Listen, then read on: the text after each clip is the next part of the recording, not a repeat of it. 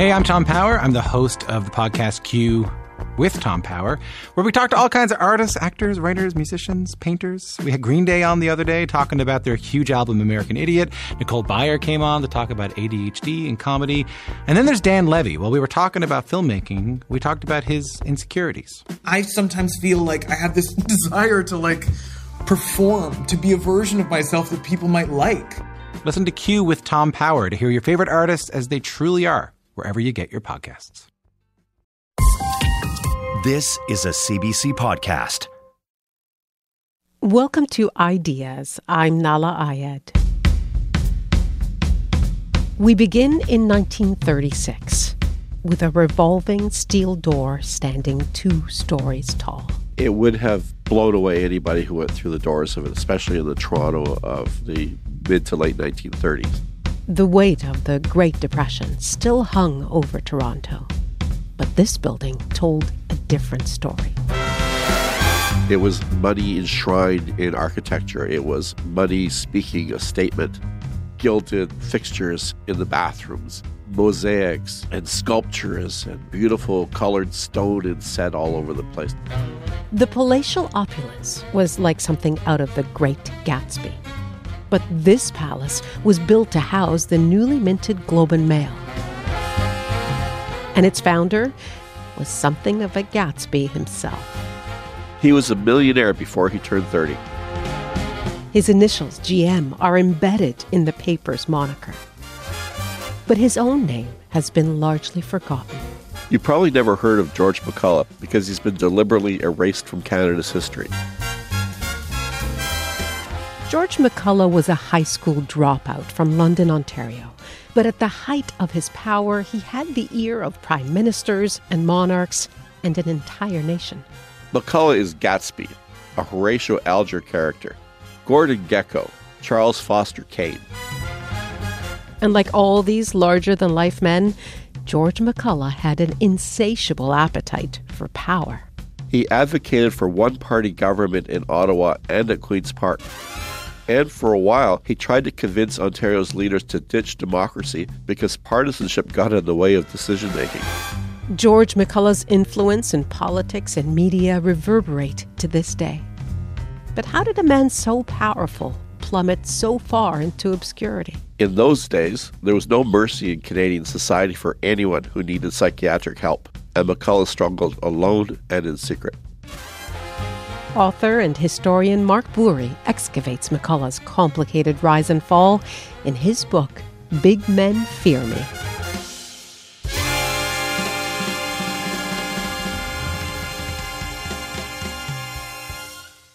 George McCullagh's roots were astonishingly modest. Can you just sketch the circumstances that he was born into? Yeah, they're modest even by the poverty of the times, and we live in a much wealthier Canada than the Canada that George McCullagh grew up in. But his high school burnt down when he was 14, and he just quit. And he worked in a bank. Now, this is a time when a bank would hire a 14 year old, which is boggling. But I guess he was a big kid, so he kind of looked older. And uh, then he wanted to be a newspaper reporter. And he came to Toronto, and the people at the Globe basically gave him a ticket to the CNE and said, Have a good time would you like to sell newspapers? So he decided to do that. But of course, being George McCullagh, he was so good at it that he became the best newspaper salesman that they ever had, wandering around southern Ontario, knocking on farm doors and pitching the Globe to all these people in these towns, selling thousands of subscriptions. So here's a guy with a grade eight education, gets a job as a financial reporter at the Globe when he's 21. So he's already been out in the workforce for six years hangs around there for a couple of years and gets fired. They say for smoking in a newsroom, which is something I've always had a hard time believing because when I was a kid, we smoked in the newsroom a lot. Anyway, he got fired in 1929 and within five years owned a brokerage firm that had 35 employees in the worst years of the Depression. Incredible. And he's 31 years old when he buys the Globe and buys the Mail and Empire and puts them together into the Globe and Mail and he's 41 years old when he buys the Toronto Telegram. You say that McCullagh was a Gatsby, a Horatio Alger character, a Gordon Gekko, a Charles Foster Kane. What is it about McCullagh that persuades you that he is all of that? There's an air of mystery about him. There's the looks. He's a good looking man, very charming, living in a world of his own creation that he tries to sell everybody into believing is the reality of his life. And this grasp for power, a man coming from really nothing in terms of socioeconomic background or education, and taking this huge lunge for power, wealth, and political power at the same time. Mm-hmm. In the span of 17 years, he goes from being fired as a newspaper reporter to owning two newspapers, the Toronto Telegram and the Globe and Mail, having a really clear shot at being Prime Minister of Canada, being a very wealthy man. He owned a piece of the Toronto Maple Leafs, he owned a piece of the Argos, and he just blows through life so quickly, starting when he's 15 years old, selling newspapers and being dead when he's 47. He dies so young. So he, he's just sort of a shooting star who is constantly on the rise and then has a tremendous decline that results in his death. You could also say he's kind of a Rupert Murdoch or a Ted Rogers or a Conrad Black or a Mark Zuckerberg, Elon Musk. You know, huge media ownership and political, even geopolitical influence and impact. If a myth is a story that is always happening, then this is one that's been happening in the modern age. Do you see George McCullough's story fitting into that kind of media mogul mythos? I think it does in most ways. Part of, of the problem of fitting him into it exactly is that he's not as fixed in the world. He's not as well educated as a lot of these other media moguls, and he he's almost sort of animalistic when he's buying up the globe. He does it more out of spite than anything. And as we go through the last century, we go from one hot new medium to another. And he's in this transition period from newspaper to radio, and he literally almost makes it to the TV age. He understands as he goes along the power that he has and what he can do with it. And when he starts to flex that power, it becomes quite frightening you described his material success and his wealth, uh, you know, owning all these bits of all these things. But but when it comes to his political ambitions and his influence, what kind of circles did he travel in? You know, provincially, nationally, internationally. Uh, provincially, he owned two premiers. Owned. He controlled the finances of Mitchell Hepburn when Mitchell Hepburn was the Liberal Premier of Ontario, and then he switched his loyalty to George Drew, and he had so much mm. control over what they did I think when people realize what publishers, uh, not just talking about McCullagh, but also the publisher of the Toronto Star, what they could do behind the scenes and what they did do is quite shocking. People think media magnates today have this incredible power, and they do, but they're not standing in the side room of the premier's office when the premier's firing cabinet ministers that they want fired. And this is the kind of power that George McCullagh has. Or exchanging notes with the prime minister. With the prime minister, it's a love hate thing where Mackenzie King is afraid of him and writes in his diary that it would be a good thing if George McCullagh and Premier Hepburn died. And then, through the Bassett family in Montreal, he was introduced to the people around Winston Churchill. So he knew Beaverbrook, Lord Beaverbrook. He probably knew Churchill. He certainly knew Brendan Bracken, who was the guy who kept Churchill upright and looking fairly sober through the war.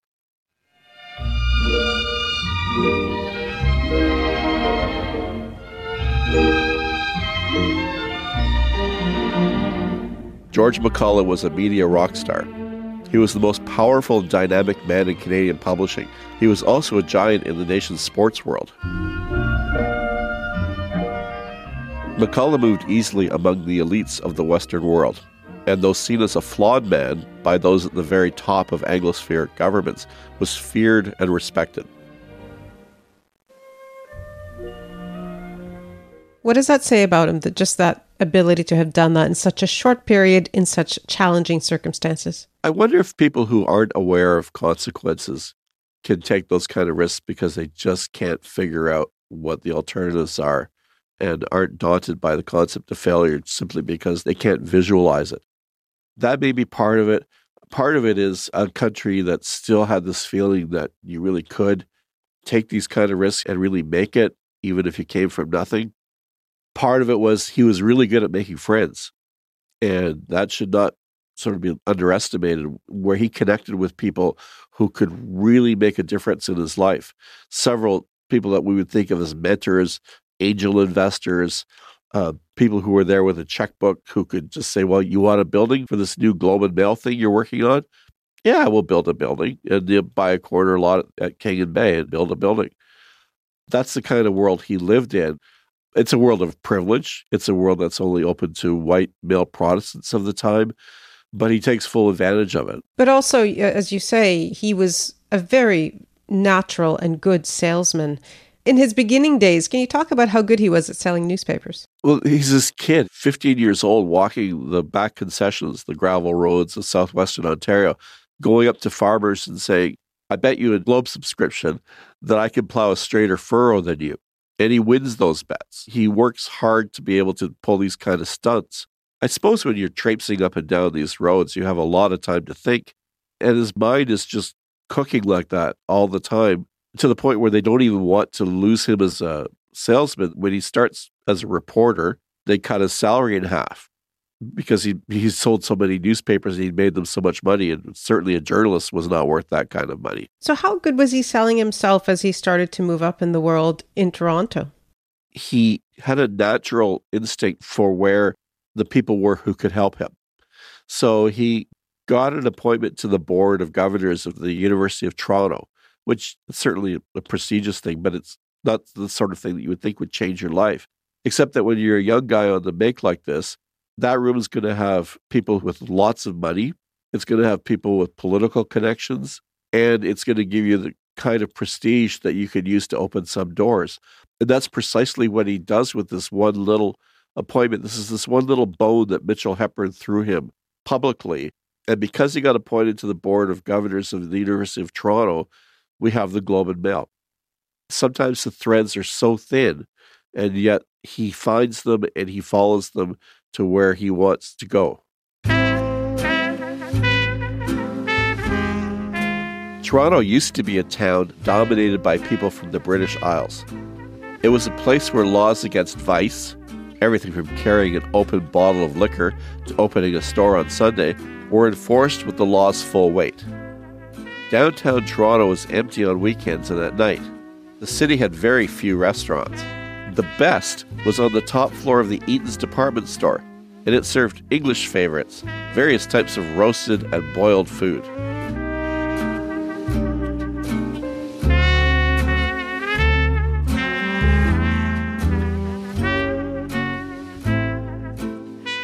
You paint a picture of the time that he lived in as a time of profound change including the fact that there are a number of key figures who come onto the scene, including himself, who are quite young, sort of a change in generations. Can you talk about how newspapers, you know, socially and culturally fit in, or what, you know, how important they were in McCullagh's day? Newspapers were the way that people collected information that they needed. For instance, every lawyer in Ontario would subscribe to a newspaper just to know what the Court of Appeal was doing. Every merchant needed newspapers to know what things sold for, what was being shipped into the province. Farmers needed them to know what their crops would sell for. So everybody subscribed to them for those reasons, plus all the political coverage, the crime coverage, the, the sort of things that we think of as news were on top of that. Radio was something else. Radio was theater on the air and sort of deeper dives into politics. McCullagh would buy one hour blocks of time on the CBC on the entire national network and do these one hour speeches that he would give to everybody in Canada, almost literally because everybody was listening to the CBC. The Globe and Mail has been called an enemy of democracy, a vehicle for communism, the mouthpiece of fascism, the servant of the Roman Catholic Church, and the protector of the Orange Protestants. In the House of Commons, a prominent Western liberal identified me as a gigolo to a mining millionaire. The communists also have had their say. And if he couldn't do that, he would go on these big chains of stations that they would put together. So the media was smaller in number, but it was much more deeply embedded in people's psyche. There's no way you could do that now.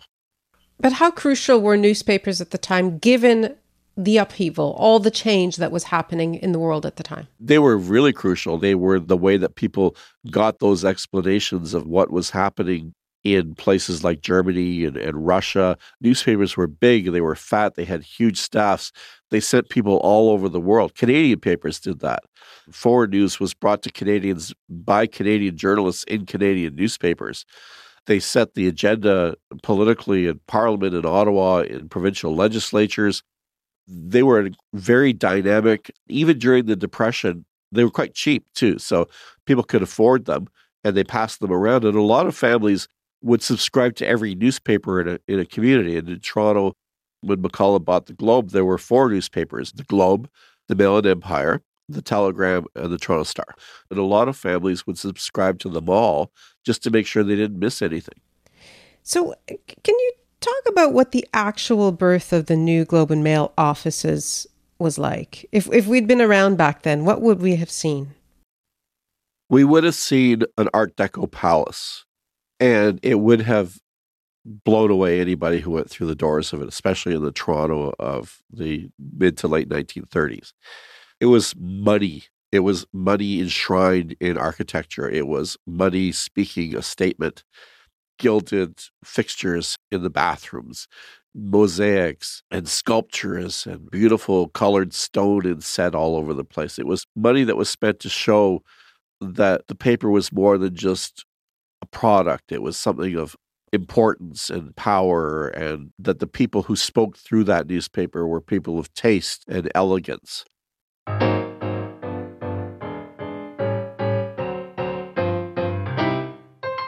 The lobby of this news palace was designed to strike awe into visitors, whether they were advertisers, politicians, or curious tourists. McCullagh commissioned six sculptures that represented the major industries of Canada. He had them installed over a revolving steel door that brought people into that lobby, which loomed almost two stories and was finished in glazed tiles with red sandstone brought in from Indiana. Those dazzling colors on the floor and walls were topped with a ceiling trimmed with gold leaf. But the real jaw dropping space was off limits to the public unless they were invited, and anyone with any claim to power wanted to be. This little nirvana was the top floor, where McCullagh's modern office, paneled in walnut, adjoined a suite of rooms that had a squash court and a fantastic bathroom with walls lined in black and white French granite. There was a kitchen and bedroom. The ceiling was gold leaf. The light fixtures were trimmed with gold. The newspaper building, the William Wright building, was a medium of expression in its own right, and it was meant to be seen. So if you were to say walk by a newspaper office in Toronto now, you would see a sign. But that's not what you saw when you walked by that office. You would see windows where people could look in and see the presses turning. So it was money as a statement in its own right. Money spent to say something about the spender. Yes. What, what is it that he wanted the Globe and Mail to be that other newspapers in Canada hadn't been until then? He wanted to bring the Globe up another tier. In, in Canadians had some good newspapers, some good solid papers. The Mail and Empire had been one sort of respectable paper. The Toronto Star was a fine metropolitan daily. But what he wanted to do was bring the Globe and Mail up into that league of the New York Times, the Times of London, that really rarefied level of journalism where journalists would go to work for the paper even if they could make more money in the same city on another paper just because it was so prestigious to work for a paper like that. Its reporters could never beat the clock. A morning paper like the Globe and Mail had a big disadvantage covering hard news the stories about crimes and fires. Bad things tend to happen at night, and the Globe sent its first edition to press in the early evening. It had to have most of its copies printed and shipped in the middle of the night to be delivered to paperboys and shops before the city began to stir. So, morning papers like the Globe and Mail, the Times of London, and the New York Times filled their pages with institutional news, politics, finance, court cases. It made them less interesting to most readers, but they covered things that wealthy, powerful people wanted to read about.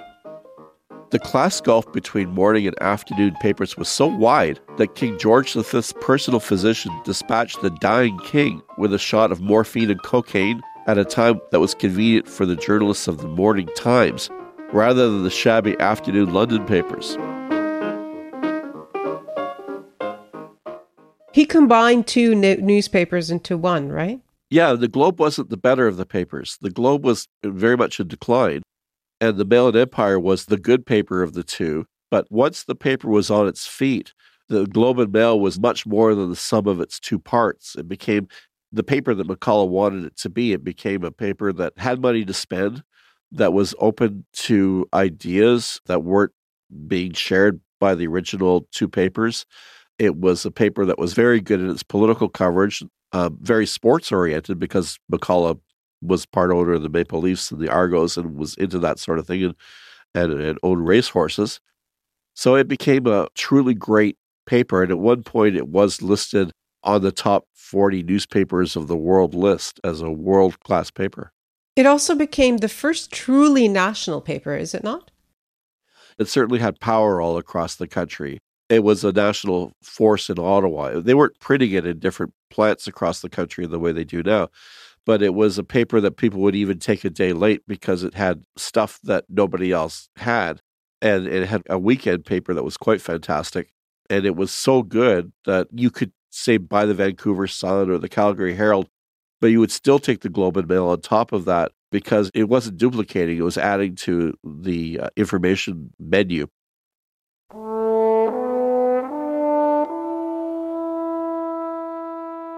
Toronto's new morning paper was brave, bold, and modern, with a unique name. The new paper would be called the Globe and Mail, with the same initials as its owner, GM.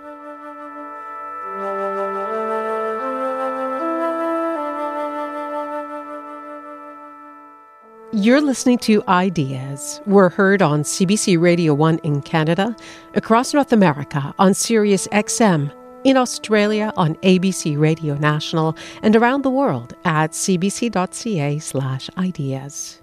You can also find us on the CBC Listen app or wherever you get your podcasts. I'm Nahlah Ayed. When faced with the complex moral questions the world tends to throw our way, it's easy to feel overwhelmed. My name is Waleed Aly. And I'm Scott Stephens. We're the hosts of The Minefield, an ABC Australia podcast. And each week we try to navigate the moral complexities of modern life in a way that's unexpected, unpredictable, intellectually serious, but more than a little fun. Along the way, we're joined by a range of philosophers and thinkers who promise to help you see the world and the challenges we face in a different light. You can listen to The Minefield wherever you get your podcasts. The newspaper which I publish represents what had previously been a liberal newspaper and another which was conservative. It has been faithful to the principle which I expressed at the time those two papers were purchased. George McCullagh's swift ascent to power in the throes of the Great Depression was remarkable. Under his stewardship, the Globe and Mail established itself quickly as the player in Canada's media landscape.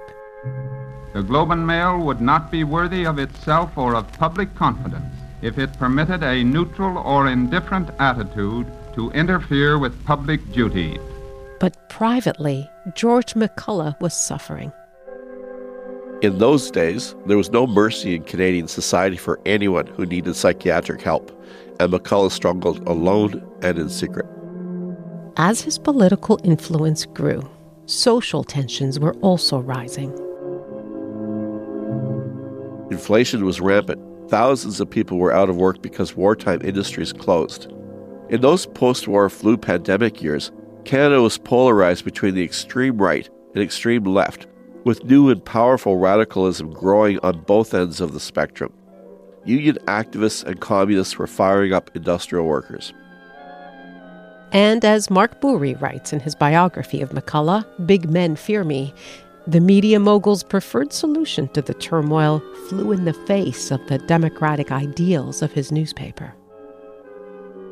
A natural thread of logic, one that was often picked up by letter writers and published in the Globe and Mail, was that democracy itself was not working. Why did he believe democracy, parliamentary democracy especially, or what he called partisanship, was a bad thing? I think this is where we get into the effects of him leaving school early. His ability to use his social skills and his persuasive skills to make money and create these media outlets and things. And then when it gets down to actually using his mind to come up with coherent, logical, political ideas, we see this failing him. We see this lack of education really coming through. So he starts buying into some of the simplistic political ideas that are floating around the states.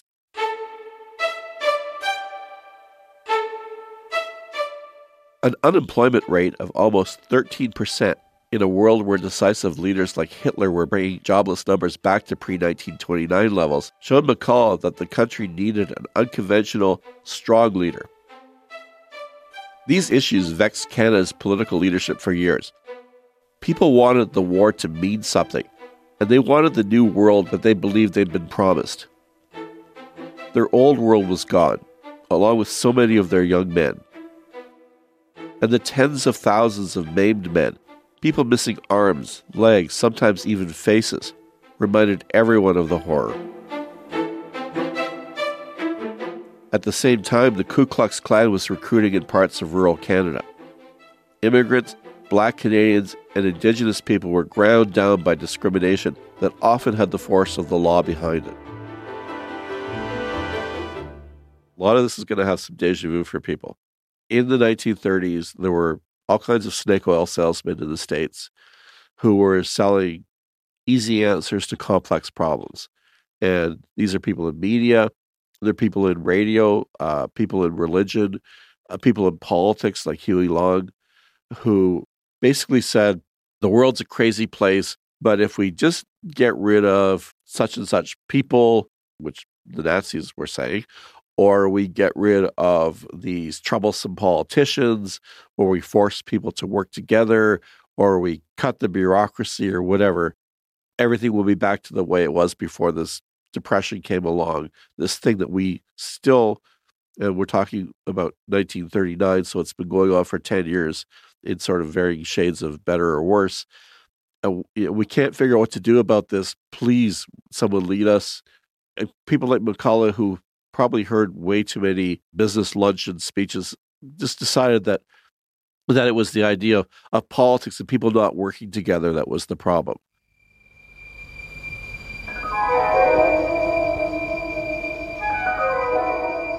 In 1937, George McCullagh talked Ontario Premier Mitch Hepburn and Tory leader Earl Rowe into ridding Ontario of the nuisance of parliamentary democracy. Other provinces, such as Quebec and Alberta, had already elected quasi fascist regimes that used brute force and lawyers to cripple their opponents. But Ontario was the only province where political leaders actually made a deal to kill Westminster style parliamentary democracy. McCullagh and supporters of his scheme wanted a regime that got rid of what the Globe and Mail sneeringly called partisanship, but the rest of us would call democratic debate. I have never chosen the rules in any game I wanted to play, whether it was in hockey, on the football field, or in public affairs. I am quite content to fight in the environment that exists. However, ladies and gentlemen, there is a serious side to this matter.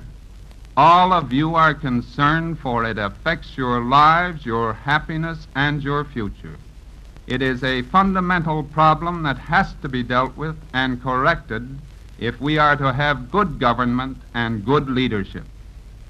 Therefore, it is all important at this grave time in the history of our nation that we consider whether or not we are going to get decent men to take on the biggest job in the land, that of governing. McCullagh bought into this idea that we get rid of provincial governments and we'd be better off somehow. Get rid of partisan politics in Ottawa, merge the Conservatives and Liberal Party, or have them form some sort of coalition government, and they would stop bickering, and somehow that would make the trains run on time and give people jobs. And none of it makes any sense. And the last person to figure that out was George McCullagh, because when he starts a populist movement, he has everything going to make that movement work accept a solution. So people sign up, they send letters. He's running pages upon pages in the Globe and Mail.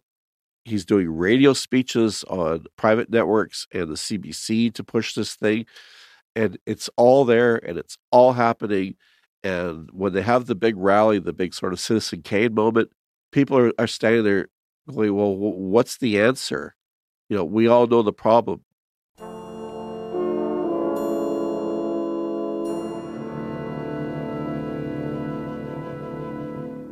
He used his media platform, his newspaper, and airtime he bought on radio stations across Canada to start a national right of center anti democratic populist movement that culminated just before the Second World War. Is it accurate to say that he was after a kind of a one party system? Yeah, what he was after was government by the right kind of people. And the right kind of people would be in a government that would maybe have two parties having members in a cabinet, but probably not. That certainly in Ontario, the idea was to have a, a coalition government that had two parties, but the Conservative Party would basically have the whip hand, even though it only had one fifth of the seats. I mean, these were crazy ideas. So, how close did, did that one party kind of authoritarian ambition come in, come to being realized? In Ontario, very close. In Ontario, he actually had a deal between Mitchell Hepburn and Earl Rowe, who was the leader of the uh, provincial Conservative Party, to form a coalition government where Rowe, whose party was the uh, opposition, and Hepburn had a majority government, but Rowe was going to be premier, and Mitch would have five or six portfolios, and the Liberals would secretly finance the Conservatives in the next election. This is a completely harebrained scheme. It sounded great to those two guys. When people in Ottawa and the political party, especially the Conservative Party, found out about it, they basically took Rowe and they, you know, shook some brains into his head by holding him upside down. And then he came back and denied it all happened, but it did happen. And I do think that's one of the reasons why Canadians are very suspicious of coalition governments because of the talk by McCullagh and his friends through the Depression of having sort of one party or, I mean, back then the Liberals and Conservatives, they were basically the same party anyway, the ins and outs. They were going to exclude everybody else and they were just going to have this group of technocrats and wealthy people just basically run the state. Having the power of government, I mean, that's the sort of sports side of things, how to get power. But then what do you do with that power? And how do you use it to help people? And the people who needed help were saying, well, okay, we get all this stuff about bickering, but how are you going to get me a job? How are you going to deal with the fact that we might be coming into a war? How do we prepare for that? because when McCullagh was doing his big populist push, there had been the Czechoslovak crisis of 1938, and it was fairly obvious that we were heading into war. And he couldn't really give any kind of coherent answers. And I think that when you look at populism now, you see the same thing. You see the questions are always being raised, and the questions are are interesting and sometimes they're important, but the answers that come out are worthless. And eventually people walk away from populism for that reason.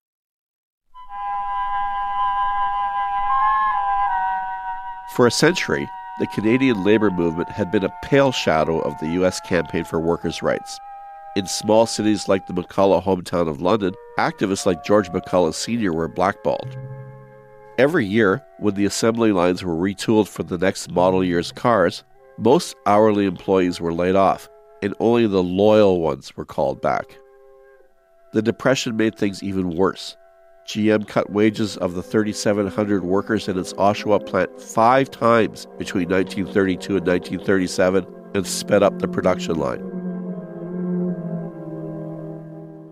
Another um, aspect of, of his political thinking was that uh, he was vehemently anti union. And you cite the example of a strike at GM in, in Oshawa, Ontario. How did he respond to that strike?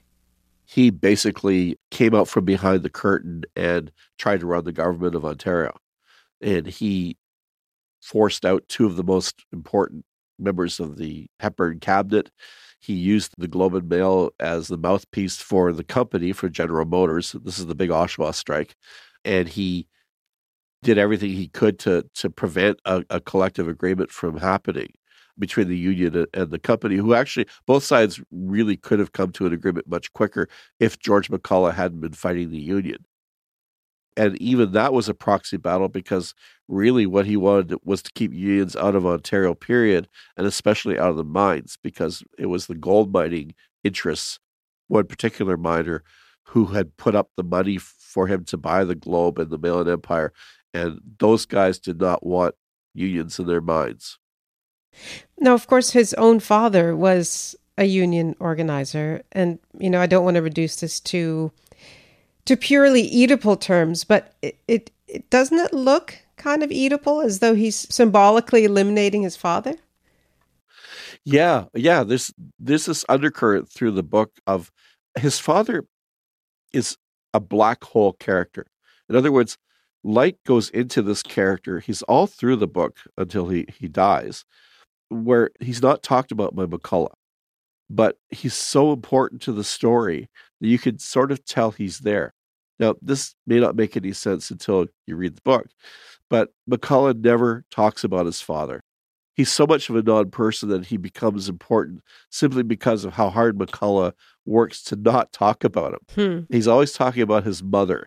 And when his mother dies in 1939, he's got the Queen of England praying for her.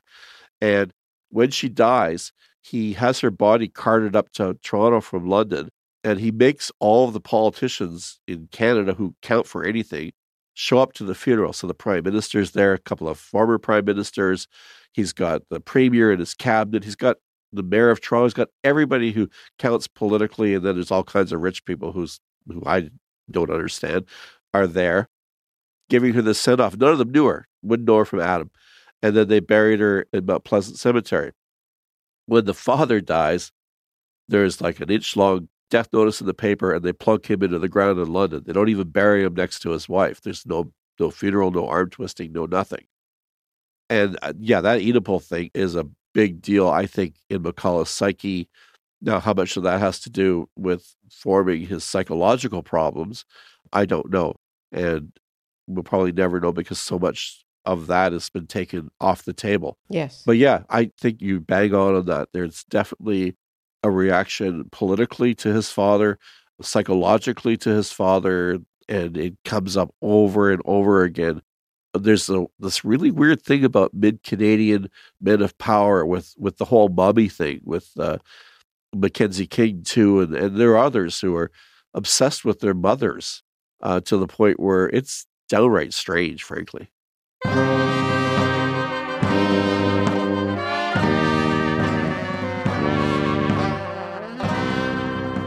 McCullagh might claim the paper had no sacred cows, but at least when it came to unions, it had created a golden calf. He was effectively an authoritarian, yet, he didn't seem to embrace the fascism and the anti-Semitism that were that were on the rise in Germany and in Italy and, and even here in Canada, for for that matter. Why do you think not? Yeah, I think I think, and I don't like to do this normally because I don't like to make it look like I'm justifying or explaining fascism in any way other than in a negative way. But I think what McCullagh saw uh, was the sort of the business side of of authoritarianism as as some sort of efficiency thing. But all the other stuff, the anti-Semitism, the militarism, that sort of thing, he he did buy into. So this was a guy who didn't believe in political democracy, but you know employed Jewish reporters on the on the Globe and Mail at a time when it was very hard for a, a Jewish person in Toronto to get ahead at all. Um, who employed an openly lesbian sports reporter at the Globe and Mail, who did a lot of rather kind things for poorer people and was not a, a sort of class snob in a way your sort of typical fascist would be.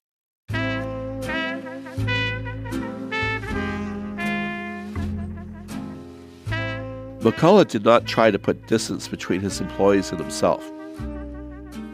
On most weeknights, he haunted the Globe and Mail's cafeteria rather than go home to his wife and kids in Thornhill. For many staffers, these cafeteria sessions were a valued perk of the job. McCullagh would come into the cafeteria after the first edition was off to conduct small seminars over coffee. Sometimes he'd lurk and listen to people talking at different tables, trying to find the best argument to jump into. He knew just about everyone on staff by their first name, and he knew their problems. If one of them was bereaved, they got a handwritten sympathy letter. If an employee or spouse couldn't cover a medical bill, McCullagh might pay it from his own checkbook. So I think in those ways, he had kind of divided fascism up into its economic side and, and, and the rest of the stuff and bought into that in a rather simplistic way, not understanding that that actually the sort of whole militarism and racism and sexism and other negative aspects of fascism are always part of the same thing.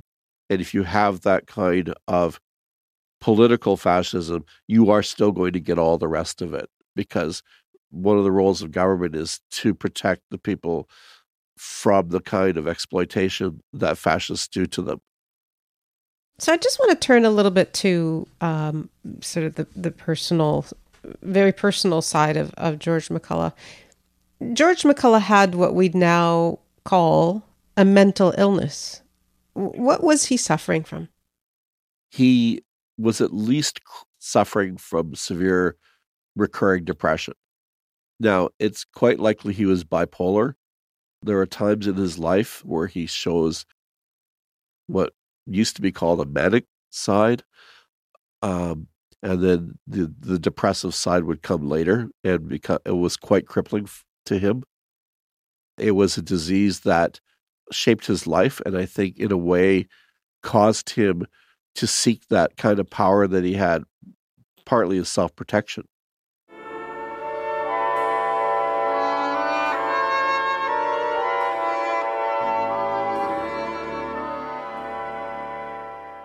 Bipolar disorder tends to manifest when a person is in their mid 20s, so it hit him when he was trudging those backwood roads. The stigma of mental illness was lethal to careers and social lives through most of the 20th century, so McCullagh had to cope with it on his own. How do we know that he had this illness? It was, uh, there were people who worked with him near the end, in the latter years of his life, like Richard Doyle, who became a senator and was a friend of mine in Ottawa until he passed a few years back, who who wrote about his ups and downs. But the real key to understanding what was going on was his choice of psychiatrist. So he went out and he found the psychiatrist, capital the on the psychiatrist who handled people who were bipolar. And he found this fellow in New York, and he his method of psychiatry was exactly what George McCullagh thought he needed to be able to function as as George McCullagh. So this Dr. Kennedy was a, a doctor who didn't believe in Freudianism, didn't believe in what we just talked about with the Oedipal stuff. He believed that the brain was basically a machine, that it worked uh, on chemistry, and if you had a severe depressive episode because you were, and I'm doing air quotes here, manic depressive, you reset the brain with electronic convulsive therapy. So McCullagh would go down to New York. He had a, a secret apartment down there, Hmm. go for shock treatments, and come back in, in a matter of days. So he wasn't missed or anything. And this was brutal for him, but it was the only way he could survive in in the atmosphere of Toronto back then, where any kind of sign of mental illness was seen as a sign of um, spiritual, personal uh, failure. He also self medicated. I don't think he self medicated as much as people thought. Um, I think they thought that he was a drunk because he uh, had some of the strangeness that came with his disease. And um, in fact, he was more likely to have been um, a person who didn't drink at all from from his 30s onwards, and and was probably an AA, an Alcoholics Anonymous colleague to to several of the other people who show up in the book. He did he didn't self medicate, and and people tried to get him to. So people would say to him, George, you know, you get moody, you're up, you're down. You know, maybe you should just have a drink you know and it was much more serious than that. He didn't he didn't use any other drugs as far as i know. And uh, and but he did he did have these these health collapses that that would send him you know scuttling to new york. That was i think one of the reasons why he had a private plane even. I think a lot of what he did was building walls around himself to protect himself from the stigma of his mental illness and to protect people from even knowing about the mental illness. So even looking at where he lived, you know, outside of the city, uh, on a farm where you know people weren't dropping in too much, uh, and, and and living this life of, of being on the move all the time allowed him to to disguise it. Plus, accumulating that wealth gave him the power to fend off the kind of things that would happen to a person who would be seen as insane at the time. So it all it all kind of ties together into the making of the man, and in that way, I really feel for him because you know I've had depression in my life, I've had anxiety um, issues in my life while working on newspapers, and I, and I know that feeling of that there's nobody to turn to. So how do you make it work? And and he figured out a way that until he was 47 years old, it was he was able to make it work, and that he just couldn't do that anymore.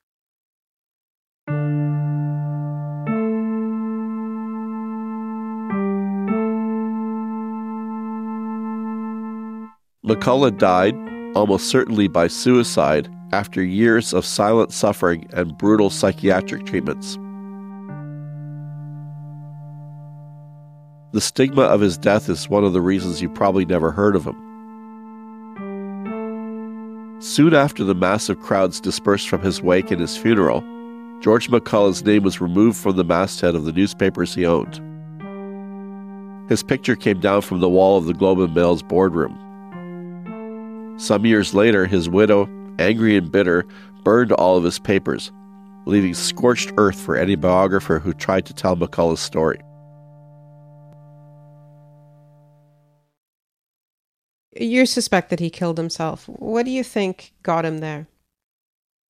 Uh, two things happened that I think really finished him. One was Dr. Kennedy died, so he no longer had the psychiatrist who could treat him. Then Dr. Kennedy was a real rogue among psychiatrists. There were very few people who would have just done these ECTs on a guy like McCullagh without having other therapy. So I think that was a big part of it. Uh, another thing was his his friend and money man, his sort of angel investor, died around the same time. I think those that those two things threw him for a big loop, and uh, he just couldn't get through the summer of, of '52. He just he he just uh, tried. He he aged. People looked at him, he was he was 47, and people thought he looked 70. He shuffled around, and he just burned out, and he had no way of getting back on his feet. He had no way of getting any sort of treatment that he that he would accept, and so he only saw one way out. So, how is it that he was forgotten as part of the story of the Globe and Mail? First of all, there was the stigma of the suicide, and even though it wasn't reported, certainly people knew about it. And then the Globe and Mail was sold. It was sold to a, a, a family in Montreal who didn't know McCullagh and didn't care about McCullagh and, and didn't want the stigma. So that really conspired against him in terms of the Globe and Mail. With the Telegram, John Bassett bought it and was setting up a TV station and Channel 9 in Toronto. And so there were a lot of reasons for people to put George McCullagh behind them and not have their media properties wear the stigma of McCullagh. And it was such a, a good job of sort of cleansing uh, McCullagh and also there were sort of two veins of thought about him. One was that he was a this mad genius who who died young by suicide, and the other was that he was just kind of a screwball. And none of those sort of worked to keep his memory alive. By the late 1950s, there were just people who just didn't want to know about him anymore, just didn't want to talk about him. His wife um, had married George Drew, who was his best friend though I think George Drew is a bit of a frenemy, really. Uh, George Drew kept a lot of dirt on George McCullagh, which I was able to find in the archives. And as the newspaper changed ownership several times, there were fewer and fewer people who who understood who McCullagh even was, to the point where Paul Palango, who's a, a writer in, Nova Scotia, was telling me that he'd actually seen this painting of McCullagh basically in a locker room of the old Globe and Mail building in Toronto. And then when I started looking for it, it was found and it was given to Anne McCullagh, who's George McCullagh's surviving child. So that was part of it. And then what really cinches it is George McCullagh's wife burned his papers. And that was a really spiteful thing to do. There were people who who wanted to write. Two people had taken a shot at this book. And John Saywell, who was a history prof at York University, actually had the papers and then gave the papers back to McCullagh's wife, and then she burned them. That's the story that I got. And she was she was angry still after all those years about George McCullagh's death. And there's a lot of cleavage in that family still. You know, George McCullagh left descendants, and, and um, about whether he was sort of a good person or a bad person, or whether the, the mother was good or evil for doing this. But basically, between the fact that media have no memory anyway, there were good reasons for media to forget about George McCullagh. Mrs. McCullagh destroying the papers all conspired to just erase George McCullagh from history. And, that's what happened. Um, and I just came across him by a fluke. I was I was working on another project, and he just kept popping up and going through uh, um, censorship records from the Second World War. Who is this guy? You know, and finding like maybe a line here and a line there in books, but but no description of of of, of who he was, and he and he was terrifying to the press censors in the Second World War, and yet, you know, he'd be mentioned in books about Hepburn or books about Drew or whatever. But really, uh, he needed a biography of his own because he was obviously a fascinating person.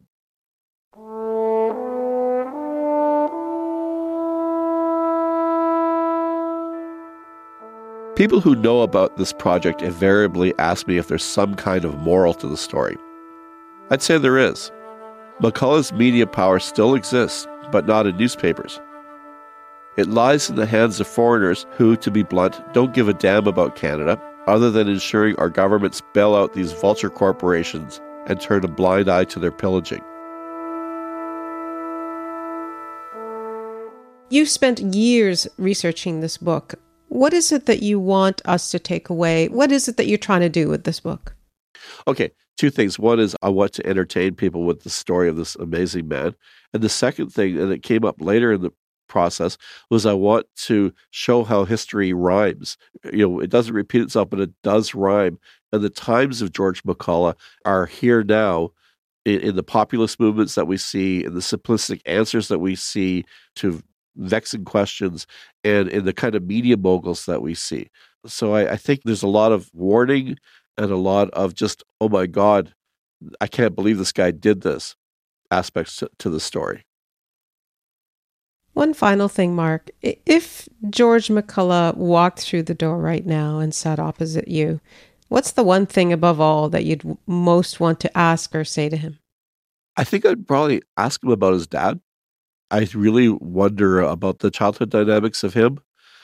And I'd also say, like, did you ever think there were any other ways of coping with the disease that you had? Did you ever consider doing anything else other than these very invasive treatments that I think wore him down, burned him out, and killed him? Those are the two things I'd ask him. Do you feel some sympathy for the man?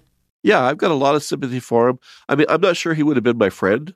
I don't think he would have liked me that much. I'm not a sporty guy. I don't care about horses. I don't care about money particularly, or I wouldn't be doing this. I don't think we would have got along that well, but I also find him so intriguing. Uh, I find that I guess I'm a student of people. I've been that all my life. And to see this person make these choices and do these things and leave a legacy that, with its ups and downs, is still pretty cool and still survives that's somebody that I wouldn't say have a drink with because wasn't he wasn't a drinker, neither am I. But just somebody I would love to spend an evening talking to, but then get rid of him probably pretty fast. Mark, thank you for telling us his story. Well, thank you.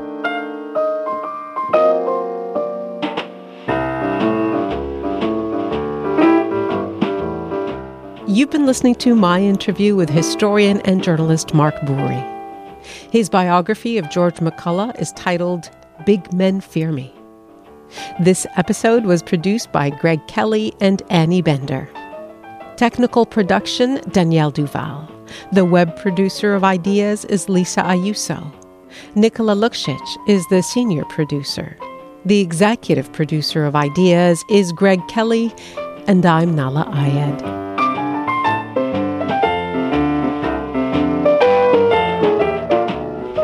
You may think that people in the public eye have tougher hides than you, but it is not so. They may adopt a certain philosophy towards life in which they appear unconcerned as to how they are portrayed before their fellow men. But even if they have tough hides, it is true to say that their wives and children are no less sensitive than other wives and children. No matter how tough an exterior any public man may cultivate, he would rather be liked and respected by his fellow citizens than anything else.